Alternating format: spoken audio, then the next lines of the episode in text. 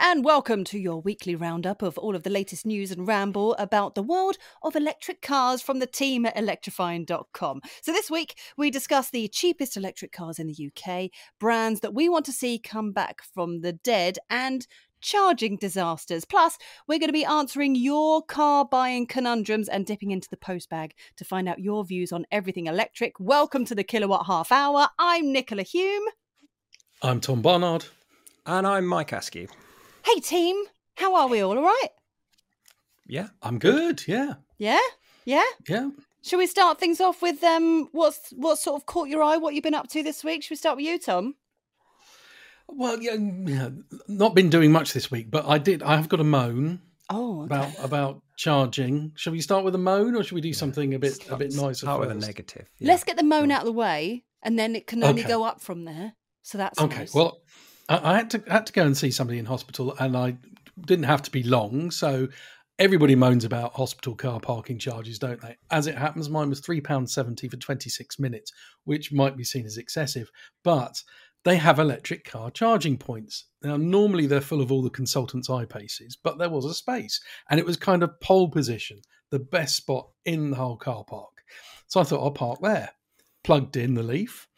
And looked at it. It was a charge point one, and I have a charge point app. So plugged in, wandered off, came back 26 minutes later, took the thing out fine. Then looked at how much I'd been charged. Now it's 42p per kilowatt hour, which is all right. But there's a minimum charge of £3. So my 26 minutes cost me £3, and on top of that, because it was my first charge with them, they took a £10. Charge to put in credit on the thing. So it was a bit of a stinger, really, for 26 minutes. It was like £1.50 per kilowatt hour if you look at it, how long I was there. So I was like half tempted to like hang around and have a sandwich or something just to get the best out of it, but I didn't. I thought that'd be silly. But it did make me slightly grumpy. I mean, you might as well have done, just kind of hung around. But you should know these things, Tom, that they're going to take an extra tenner out of your pocket. And that sounded a bit too good to be true, the perfect parking space, didn't it? Yeah, true. Anyway, that was my moan of the week. And the Leaf passed its MOT. Hey! Still going strong! That's great! I always pace around like a kind of expectant father when it's MOT time. It's just, I don't know why I get so stressed, because if it fails, you just pay some money and they fix it. But it worries me. I don't know why so much. But it's done. I know it's done for another year. Hooray! Yeah, but you're getting rid of it soon, though, aren't you? That was the plan. Well, yeah. I keep thinking about it, but we'll see. Now it's passing MOT, I'll probably forget about it again. All right, fair enough. It's all positive. Come on, then, give me some positive things that happened this week. Should we go to Mike? Yeah. Well, I've been. You obviously missed me all last week when I wasn't on the pod. I was in Amsterdam. And it wasn't for work for once, which was quite nice. I went there for a long weekend, mainly to buy trousers because the Dutch are freakishly tall. So I can go clothes shopping in Amsterdam and not feel like I'm a circus act. So that's one of the reasons why I go. One of the things I did notice about Amsterdam is their electric game, their electric car game is on point. It really is. I mean, I got a cab from the airport. It's a brand new Toyota BZ4X, a Barry, and on the way back I got a brand new Ioniq 6, and this is just like the local grotty minicab company sending these out. It was fantastic, so really nice run there and back. It's an odd eclectic mix of cars in Amsterdam. They like these like really small electric cars, stuff that makes an Ami look like an SUV. They have these little tiny two-seater things. They have loads of electric cargo bikes, like a Twizy. No, smaller than a Twizy. Almost like you kind of have to double take to think they're fully grown adults in this car, because it just seems to be about 6 inches either side of them. But it's perfect for Amsterdam. That's all you need. And obviously it's a cycling culture in the Netherlands, and certainly in the heart of Amsterdam. It's just, I know this is heresy to say, from what we do for a living, but it's really nice to go places that aren't full of cars.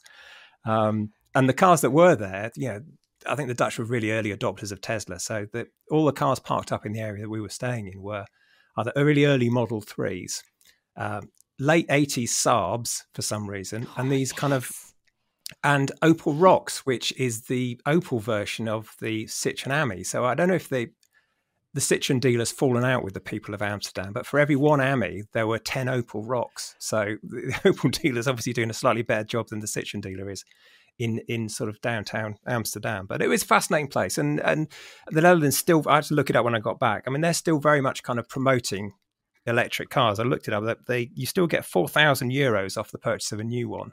And you get 2,000 euros off the purchase of a used electric car. I mean, Amsterdam, they want to get rid of cars entirely, petrol, electric, whatever. You know, they want to make it entirely cyclist and pedestrianised. But, you know, generally speaking, as a country, they're still pumping money into getting people into electric. And I guess they're working out this will trickle down to the used market, you know, at some point. So it's just encouraging to see still people, you know, a lot of people buying electric cars. So that was kind of that. And I had an Enyaq for a week, which was another positive, a new 2024 model year, which is kind of slightly sneaked under the radar because it's got all this new, which is on all the ID models and all the Cupras, the Cupra Born and all the Skoda models, is the new drivetrain. It's a big change, actually. It's a lot more efficient. It's got like 545 newton meters of torque. And I was thinking, Tom, you know, back in the days of, you know, when we were on a certain weekly car magazine, if we drove a car that had that amount of torque, we'd probably be in Italy driving a supercar, wouldn't we, or something. So it's astonishingly quick, this thing.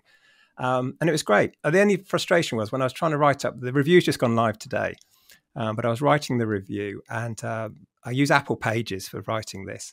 And it kept correcting Enyaq to Enya for some reason. So it's a bit exactly. The spell check, or Apple spell check, has more reference to do with early 90s singers than it does with cars. So by the time I'd worked out how to correct that and actually put it in as Enyaq, so it didn't keep changing it. So if you're reading the review and you're wondering why I'm writing about an Irish singer, it's one of the things I didn't manage to correct. So if you do find it, please point it out. But that's worth noting. Yeah. I do all my reviews on Pages as well. Pages, right? So, yes, you've got to be careful. It might slot in, you know, Morrissey when you're writing about, you know, something. Morris. But anyway, yeah, exactly. So that was my week. What have you been up to, Nicola? What have I been up to? Also, I finally shot the long-term review of my Genesis GV60. We've done a whole Mystic Meg thing that I really hope goes down well because of the crystal ball thing. So we did this whole thing. Anyway, but the amount of party tricks that car has had. So I've had it for like 5 months now. And I still feel like every day I'm noticing something new that it does. Because it just does everything. Like, it tells you that you've left a window open. It will, you know, it's got the amazing massaging seats with the bum punch that we've discussed before. It's got the whole air purification thing, which I was talking to Tom about the other day, right? So what it does is it tells you how clean the air is inside the car. So it will tell you if it's good, and then it will go like normal, then it will go poor, very poor. So if there's someone in the car with you that, I don't know, that's smoking or something, or maybe lets off a little cheeky fart or something like that, you will see that the air quality goes down to very poor. But as you approach tunnels, like, it starts circulating the air inside the car rather than taking everything from the outside. It's little things that I'm just like, I end up getting really, really impressed by. The more I drive it, the more I kind of get impressed by it and go, oh, wow, that does that thing too. That's really cool. Now, Nicola, talking of cleanliness and your Genesis, I have seen a preview of that video. Were your local car washes shut? Right. I've got to do the thumbnail for that video. Can I say, listen to me, right? Listen. It was chucking it down that day. And where we film at the barn, you know, those roads approaching the barn, it is disgusting. Like those, it is like driving through a river to get into the barn. And that day that we filmed it, it was chucking it down all day. So I was like, I'll tell you what we'll do is, as soon as it stops raining, I'll take it down the car wash and I'll get it cleaned. And then it just didn't happen. So, but here's my theory. If I'm filming a car that I've been living with, this is my car that I'm actually using, then surely you want to see what it's like when I live with it. That's my excuse and I'm sticking to it. Is that all right? No. I'll show you where the hose is next time. Yeah. When they take that car back, they're going to have to dismantle that at sea or something. It's just going to be toxic. Even the bit like, I opened the boot and then I forgot that I didn't clear out the boot. So then, like, inside there's like my jacket, my wellies, some hangers. Never getting a Genesis again. The side of the car has got so much dirt on it you could grow potatoes in it. It's I'm doing the thumbnail for it at the moment, and it needs a lot of cleaning up. Let's put it that way. My Photoshop's in overdrive. It's fine. It's fine. Okay. Right. We'll move on. Okay. All right. We digress. We move on. So like what you were talking about, like the electric cars and all that sort of stuff, and charging and things, and what it's like in Amsterdam. I found it was very, very similar in Norway when I was there a couple of weeks ago. Oh yes, yeah. That's the cabs that pick you. Yeah. Like I got picked up. Local minicab company picked us up in a Mercedes EQS. I was like, what the hell is happening here? This is a bit nice. You don't get that in the UK, do you? I know, but I'm like going to I'm going to Valencia tomorrow. So we're recording this on Wednesday. I'm going to Valencia tomorrow. With the FIA for another eco rally, which is like a whole rally test where it's all electric cars and you have to stick to a certain speed limit to see which car does it the most efficiently, kind of thing. Yeah. So it'll be interesting to see how Valencia behaves in terms of charging and electric cars, because the last time I did that was in Monaco, which I remember telling you was seriously impressive when it comes to charging and electric cars. So full update for you next week after my trip to Valencia from tomorrow. So there we go. Excellent. That's good. Well, the post bag we had last week, we'll go into that later on in the podcast, but the stuff on Lancia, to give it its correct pronunciation, was off the scale. But I think every other comment was about the Ypsilon and bringing back the brand and everything. And of course, Lancia hasn't disappeared. It just hasn't really been officially in the UK for a long time. And Tom and I were chatting earlier and thinking, well, you know what, this is potential for a lot of other brands to come back from the dead, aren't there? You know, the sort of brands that have been dormant or laid off or, you know, sucked up as part of one great big kind of when one brand sold to another. You know, it just made me think this might be the start of something new. We're going to might see a lot of the older brands coming back. So I don't know if either of you two guys have got something you'd really like to see come back. Can I throw my hat in the ring? Yeah. Because we were talking about long boys last week, which are also known as estates to regular people. To most I like to people. Call them long boys. Yes. And I'm going to throw out a Saab 9.3. Wouldn't that be amazing? Throw out one of that's always been one of those cars that I'm like, that is a cracking car. That is a cracking car. And everyone I know that's ever had one has absolutely loved it. And I feel like if that came back as an EV, that would be a huge seller, surely. Yeah. Yeah, Saab's quite an innovative brand, isn't it? I think that the last Saab 9.5 still looks like a good car. Yeah. But that kind of alternative architect type owner are the type of people who are now driving electric cars, aren't they? They're all probably in Ioniq 5s like you, Mike. That's a very architect-y type car, isn't it? Yeah, I agree. Yeah, you have to have thick rim spectacles in order to buy one. And if you walk into the dealership and you can't, then they force you to go or a Polestar. Or a Polestar, I suppose, is the spiritual successor to Saab. Yeah, I guess so. You need to have a sort of, you know, turtleneck jumper, don't you? And sort of knitted trousers. You'd be fine.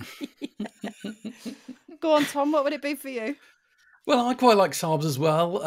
Some of the old British brands I love. I mean, I suppose things like Austin and Morris have been a bit tainted by some of the rubbish they made in the later day. So maybe something like Riley, that would be quite... Or Alvis. I can see myself in an Alvis. That would be quite a nice... You know, sporty but luxury brand, maybe. Yeah. Oh, yeah. Okay. I mean, did you see the Morris? What was it called? The Morris JE. That was like a full. Oh yeah. Electric. Has that actually been launched yet?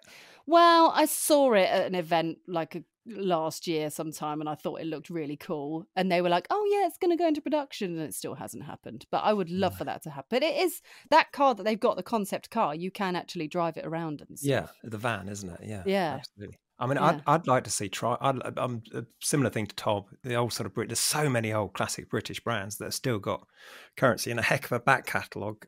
Triumph, I think, would get my nod. I know the motorcycle side has been revived under a chap called John Bloor. And is doing exceptionally well. But the car brand, I think the trademark is still owned by BMW, along with all the other, a few others like Wolseley and Riley.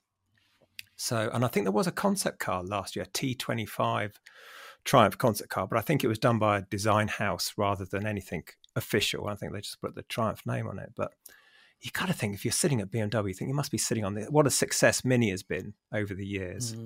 And Triumph, you know, because your first car was a Triumph, wasn't it, Tom? Yeah, I had a Triumph Herald as my first car. Which Did you? Yeah. Well, convertible. Should have kept that. Convertible.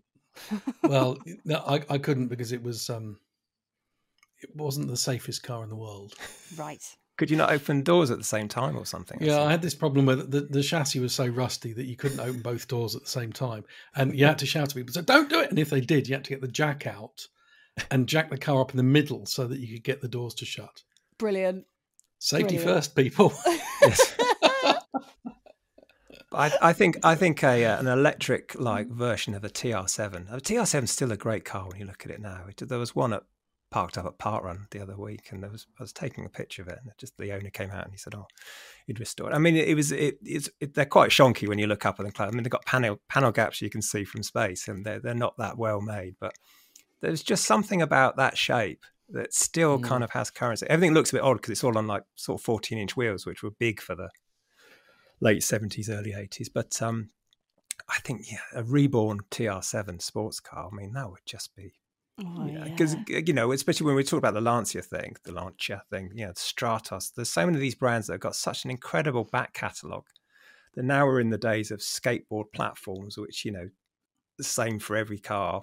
You know, it's really a coach building job, isn't it? And I guess if they can guarantee enough sales out of it, then it's got potential. So yeah, I would love to see our TR7 come back. Yeah, that would be. My dad still has his old. He's got a 1975 Spitfire.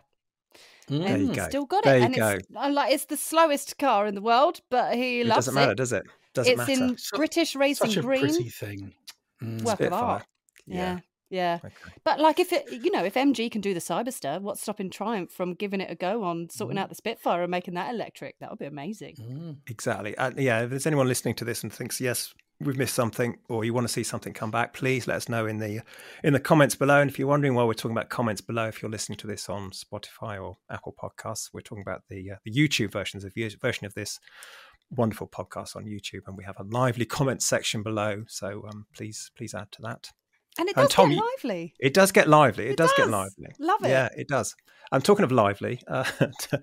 Tom, you found some cheap deals. Tom, you are our kind of king of cheap deals, aren't you? Because you always like come onto our weekly meetings and say, have you seen, you can get an XYZ for this much. So your latest find's quite spectacular.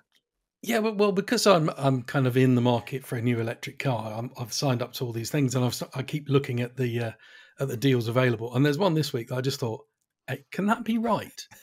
And it's a leasing deal for the Aura 03, which used to be called the Funky Cat. Right. Which, you know, it's not our favourite car because we thought it was too expensive. But you can have one on a lease now, which is no deposit. Don't have to put down any deposit at all. £169 a month. I mean, that's for 2 years. So, yeah, no, you can only do 5,000 miles a year. If you want to do 8,000 miles a year, which is more sensible for me, is 193, which still... With nothing down. Nothing down. If you want to put like £1,000 down, it goes down to, 110 quid or something. Like, I mean, you can fiddle around with the figures, but basically the worst case scenario, which is that you don't have a deposit at all, 160 quid a month. And I'm like, well, hang on a minute. If you've got an electric car... if you've got a petrol car at the moment and you're just poodling around in it and you think, well, I need to change it, what do? You might be spending, I don't know, 100 quid a month on petrol. Yeah. So if you can charge it overnight and it's a couple of quid a night, then you just think, well, that's 90 quid and that's nothing. What's going on? Why do I not trust it? Well, I know. The road tax is what, a 10, 20 quid a month probably on a petrol car as well. So you take that out. And after a while, you just think, well, this is... a really cheap car. And I assume, I don't know, I mean, maybe the residuals are better than everything else in the market, or perhaps they just want to shift some. Get them out on the road. It's a good advert if people are driving. Clearly they want to shift some, but that's stupid cheap. Like you can't even get petrol cars that cheap. Even a Fiat 500 you can't get that cheap. Yep. Yeah, it was the cheapest price. And people say, oh, well, so it's 2 years, so no deposit, and it was 5,000 miles, which is not many, although it will suit a lot of people. Yeah. So 8,000 miles was still under 200 quid a month. But and even if you even if you need, I don't know, 12,000 miles or 15,000 miles, you're still going to be looking in the 200s, which is still nothing really a month. Yeah. Yeah. And it's the no deposit thing that, you know, we've discussed before, haven't we? You know, it's quite cleverly worded, deposit, the word deposit, isn't it, with lease deals and everything, because basically at the end of the day, you're just giving them money. You're never going to see that again. No. Yeah. It's not a deposit that you get back. Exactly. You know, it's so when you say it's a deposit, it's basically a down payment, and not even that, because you're not, you know, when the leasing thing ends, you're not going to get that £6,000 back, are you? It's literally just, you know, yeah, it's not like renting a house or putting a deposit down on something which is then taken off the price. No, it's not. Well, I suppose it is, but it just makes the monthlies lower, doesn't it? Yeah, I guess it does. But yeah, so you are sort of paying for it over the longer period, I guess. But yeah, it's just finding that money up front. Mm. So here's a question. If you were then reviewing the Funky Cat again, knowing that was the price it was going for, what are you saying about it? Yeah, well, I think it's much better. I mean, you can't... you what can't a great car! Yeah, yeah. Well, I think it's the same. We've had this discussion internally, haven't we? So about, you know, whether we go in to review a car again, if giving a car a low score because of its list price is too high, and then you can suddenly get it for £200 a month, which makes it a lot cheaper. Does it affect what we thought of it? Whether we still think it's a good buy or not? But that deal might disappear next week, in which case then the score goes back down again. So it's a tricky one, isn't it? Yeah, well, like we were discussing, was it last week, about that Honda ENY1, and it's £9,500 off now. Something makes it much more reasonable car, doesn't it? Yeah, yeah, but still not quite there yet. It's still not £110 a month compared to a Funky Cat, is it? Blimey, that's so impressive. Guys, we've got some more buying advice required from our. Oh, yeah. Now listeners. Tom's here. Take advantage of him. Go for it. I'm going to do. Yeah. Right. Okay. Two car ones, so one charger one. I'll try and route through this as quickly as possible, because we're already at 22 minutes. Hey guys, it's from Simone. Simone says, I'm thinking about getting a Mercedes EQA through work under a salary sacrifice scheme. It's £389 for the entry level spec. Is that a good buy? Should I opt for the AMG? Tom Barnard. Well, salary sacrifice, that's presumably the amount it's going to cost her after they've taken off the 40% tax rate. So that sounds like quite a lot for an EQA. I'm sure there are. I mean, you can get a Tesla Model Y as a private lease for $399. So that seems a big amount to me. But I don't know. Who knows what the salary sacrifice sheet looks like at her company? The AMG version of that, I would imagine, is just like a trim level. They call it something like AMG line, don't they? So it'll have some bigger wheels, sporty and seats, some floor mats, and a red stripe on the interior or something. So I would always tend to go away from that because I don't like big wheels and sporty suspension. But you know, question of your own personal taste, I suppose. Some people will like the fact it's got AMG written on the floor mats.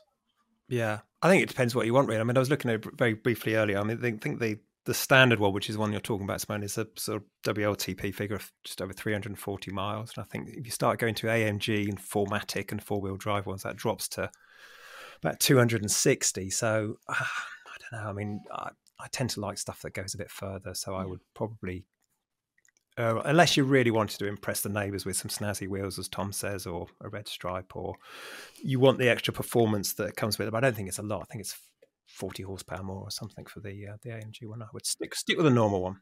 Okay, so yeah, we'd say stick with the standard one for that one. Second one, Andrew Douglas says he's considering an Astra Electric as a company car, but I want to know what the real-world efficiency of the car is.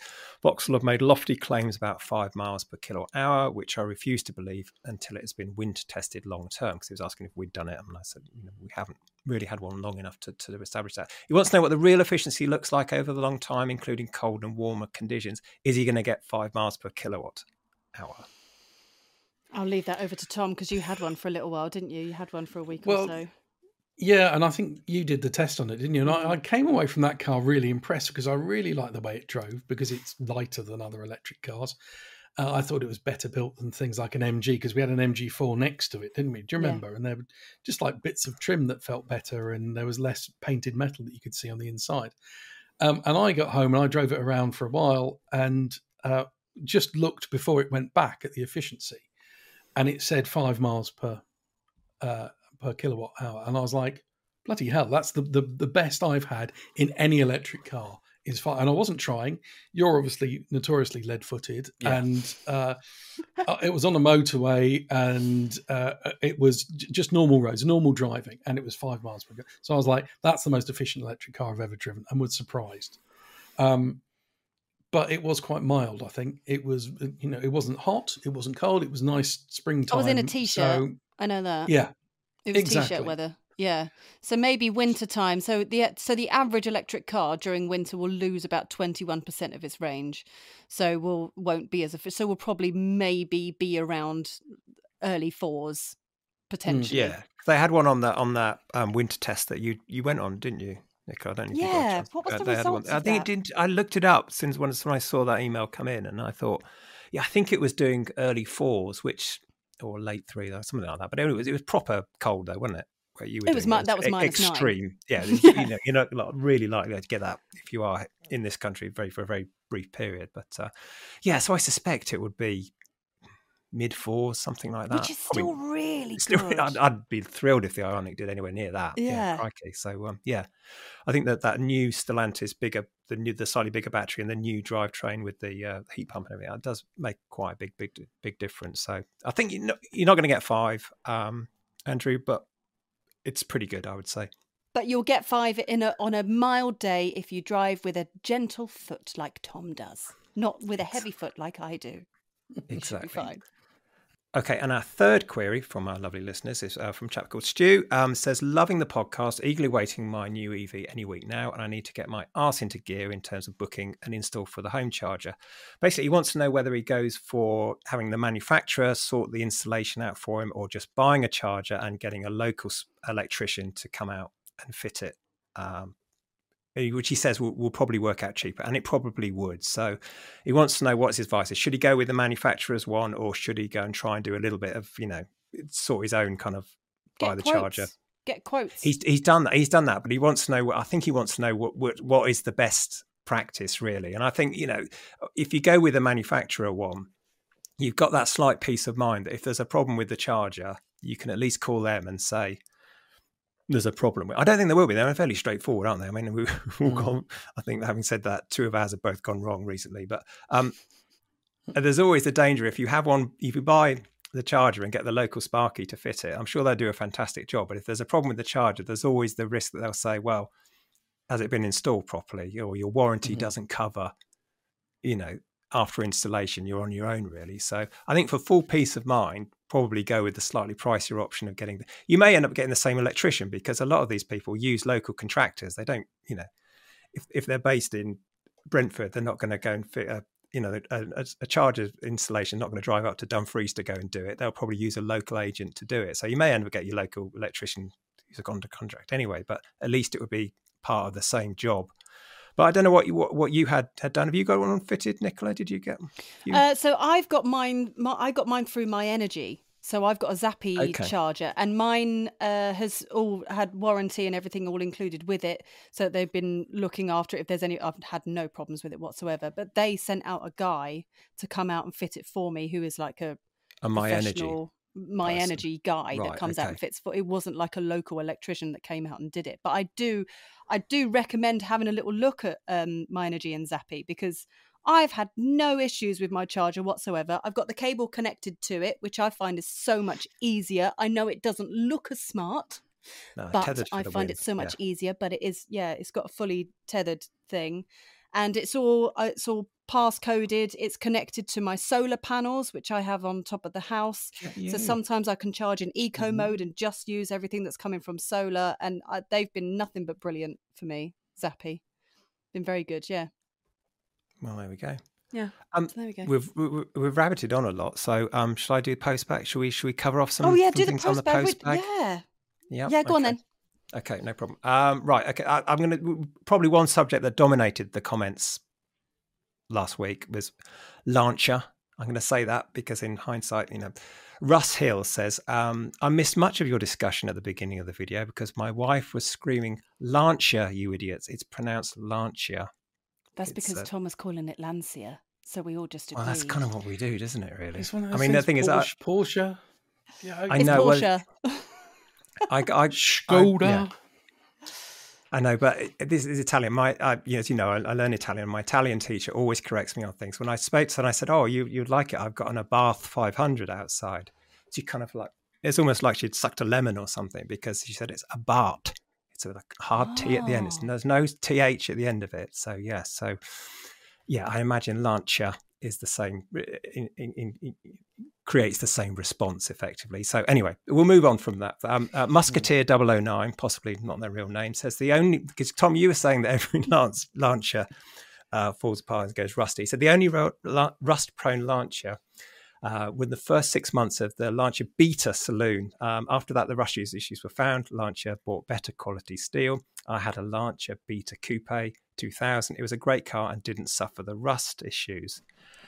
I think you and I both know people who've had deltas and all kinds of things, and they've just slightly gone back to nature, haven't they, after a certain amount of time? So yeah, in fact, when I was a whippersnapper, there was somebody I worked for who had a late Beta Coupe.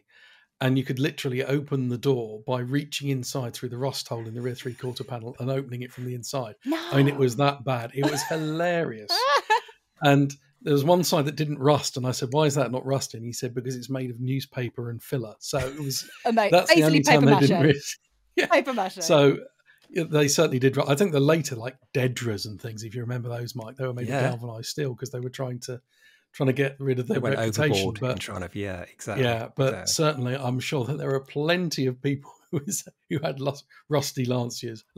Yeah, exactly. Well, Mark Bennett wants to redress the balance. He says, definitely bring back Lancia with that Ypsilon. The rust issues are ancient history. The build quality under Stellantis will no doubt be on point. Variety is the spice of life, and it would be a great additional option. Yep. Dobster says, yes, I really like this Ypsilon. It looks epic, especially the Stratos rear lights, which I think you found you like the look of, didn't you, Nicola? Maybe when the other models arrive, it will give them reason to try them selling here. I hope so. Yeah, I mean, are there any UK plans that finalised for this car, Tom? Do we know? I don't think they're finalised. It's all that kind of, you never know, isn't it? Yeah. Which means they're probably not going to make a right-hand drive, and then we're probably not going to get it. So that was always. Well, the last few years of Lancia in the UK was slightly kind of a sad decline, wasn't it? Because you could only buy the left-hand drive Ypsilon, couldn't you? That kind of odd-looking thing. Paul Meyer says Lancia back, great. I had a couple of Integrales, lucky you, which were wonderful. Though needed a complete set of replacement tyres every 7,000 miles. Sounds like someone who drives like you. Sounds like someone who drives like you, Nicola. Love it. Let us hope they come back here in the UK. And Helipeak says an electric 037, and that was that lovely coupe that they went rallying in, wasn't it? It said in Martini racing livery. Come on, no, me overexcited. He says, yeah. So yeah, I'd be up for one of those. Again, we was like earlier, it's companies with a fantastic back catalogue of products that, you know, with a bit of reinvention. You can see how well the 500's done and how well the Mini's done. There's got to be, you know, there's got to be potential there, hasn't there? Yeah. So and the final one, subject of estate cars. I found someone who doesn't like estate cars. What? This is quite hard. Yeah, doesn't like a long boy. Grizzly HP2 says, let's be real. 4-door saloons with an extra hump on the back to make it look even longer. The epitome of ugliness. So there you go. I'll leave that on. No, that's pretty much going to upset the entire electrifying.com team. Absolutely, because everyone's a fan of a long boy, aren't we? Mm.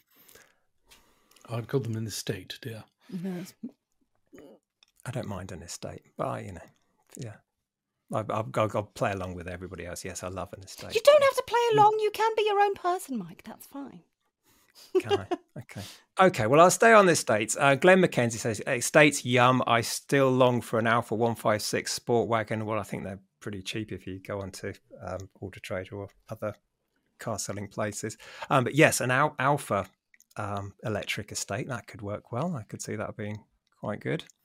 General observations we've had from the comments. Wendy Hopkins says, excellent podcast as always. Even if you do the cold weather test like you did, Nicola, use a Kia e-Niro. She's got one and says it's got an excellent range even in winter. I've heard this whenever we go on about, I put a screenshot saying this car's done 4.2 miles per kilowatt. There's always someone with an e-Niro that kind of puts a screen grab at something that's done 5 and a bit, you know, so they do seem to be incredibly efficient.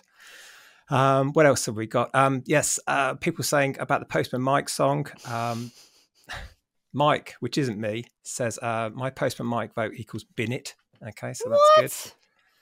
Yep. Well, we haven't sung it today, so there we go. Thank you. Right. That's much relief. Colonel Commissioner Rennick, what a great name, says no, four no's, and then says, why would you butcher a classic cars? Only new cars need to be electric. Classic cars must stay the way they are. Electrifying just rips their soul out. If you own a classic vehicle and electrify, you're missing the point in having one. Now, I can see both sides of this argument because, yeah, I kind of agree that some things are sacred and shouldn't be messed around with. But there were plenty of classic cars that had really lousy engines. Yeah. They made a lot of. And if it allows you to use that car on a daily basis, which you perhaps wouldn't have done. I had an old Mini, which was lovely, but the A-series engine was terrible. It was awful. It was letting me down. That had a little electric motor in. I mean, A-series was hardly rare. I mean, they're getting more so now. But I think I would be tempted to use it more. We were literally talking about my dad's Spitfire, and the engine underneath that thing is terrible. And it just, like, you put your foot down, it doesn't really go. There was never that much oomph behind that thing. If you can chuck an electric battery inside that, an electric motor, you'd have way more fun with it because it's designed to have a bit of fun. I know it feels faster because you load to the floor and you have the roof down, and my dad likes to play James Bond music while he's driving it. So it makes him feel cooler because he is very cool. But I feel like that would be the kind of car that, yeah, the cars that don't have the oomph, I feel like an electric version of that would do really, really well. I do. But I understand where he's coming from. I do. We can ask the listeners to suggest classic cars that would be better with electric. My vote would go to a Citroën DS. That was a terrible engine in a brilliant car. It was never meant to have that. And maybe do you remember DeLorean? Yes. That had a terrible engine, didn't it? That had an old Renault truck engine, didn't it? An old van engine, that would be great as electric, a DeLorean. Yeah. NSU, anything with a rotary because they just break. So an NSU R080, I mean, it was an interesting engine, but you had to rebuild it every 300 miles. So a Mazda RX-8, imagine that. They're cheap. That'd be good.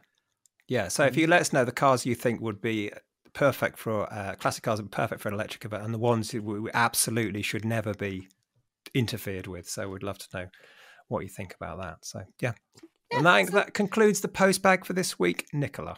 And I think that also concludes the podcast because we're now sitting way over time. And I know that people keep saying kilowatt hour, but I feel if we keep it short and concise, then we're not just going to be waffling on about a whole load of nothing. We're giving you short, concise bursts of information, which I think is just fabulous. If you are listening via Spotify or on your Apple podcast, then please do us a favour and leave a little 5-star and leave us a nice little comment because the algorithm then works in our favour.